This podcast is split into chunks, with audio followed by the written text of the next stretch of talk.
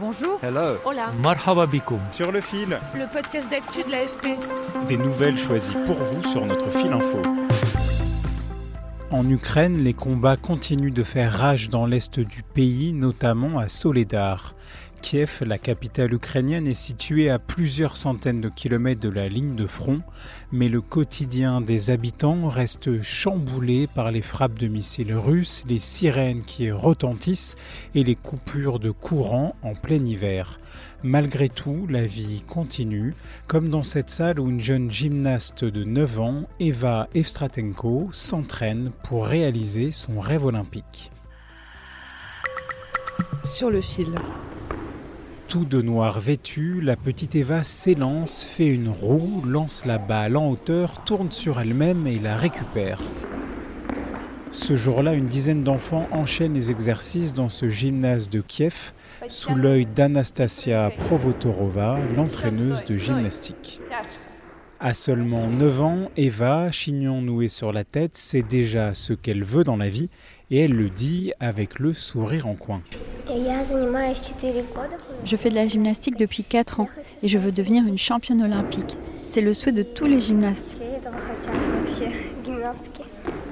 Dans ce gymnase, l'entraînement vient d'être interrompu, comme l'explique sa coach. Alors là, on vient d'avoir une sirène d'alerte au bombardement. On est descendu dans le sous-sol et on s'est assis avec tous les enfants qui étaient censés s'entraîner à ce moment-là. Quand la sirène s'est arrêtée, on est remonté. Et là, on continue à s'entraîner sans électricité. Voilà, nos enfants n'abandonnent pas, ils sont pleins d'entrain, ils continuent à travailler et ils s'en sortent très bien. Si la motivation est intacte, la guerre déclenchée par la Russie de Vladimir Poutine bouleverse la routine sportive d'Eva.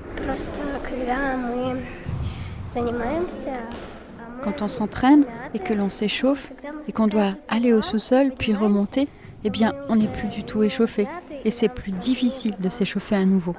On a moins de temps pour s'entraîner, pour se préparer à la compétition.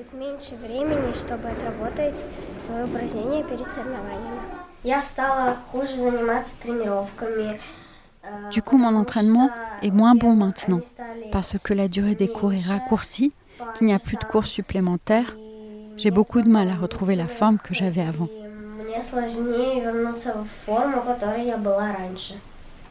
Dans leur petit appartement de Kiev, les parents d'Eva préparent le dîner. Dans la cuisine, il y a aussi son petit frère Demian, sweatshirt Spider-Man sur les épaules. La famille partage ensuite le repas. Pendant sept longs mois, ils étaient loin de Kiev, réfugiés à l'ouest de l'Ukraine.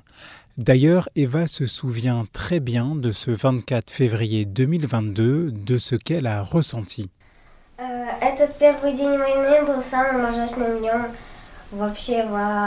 Le premier jour de la guerre a été le pire de ma vie.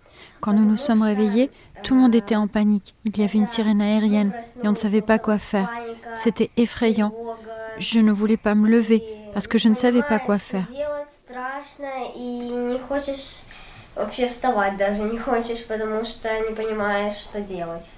De retour à Kiev, la famille tente de s'adapter à la vie sous la menace des bombardements russes. Et les parents sont sur le qui-vive, comme l'explique le père d'Eva. Ma femme et moi, on surveille les missiles, s'ils arrivent ou pas. Si c'est le cas, on va dans l'abri anti-bombe, sinon on n'y va pas. La plupart du temps, nous restons à la maison.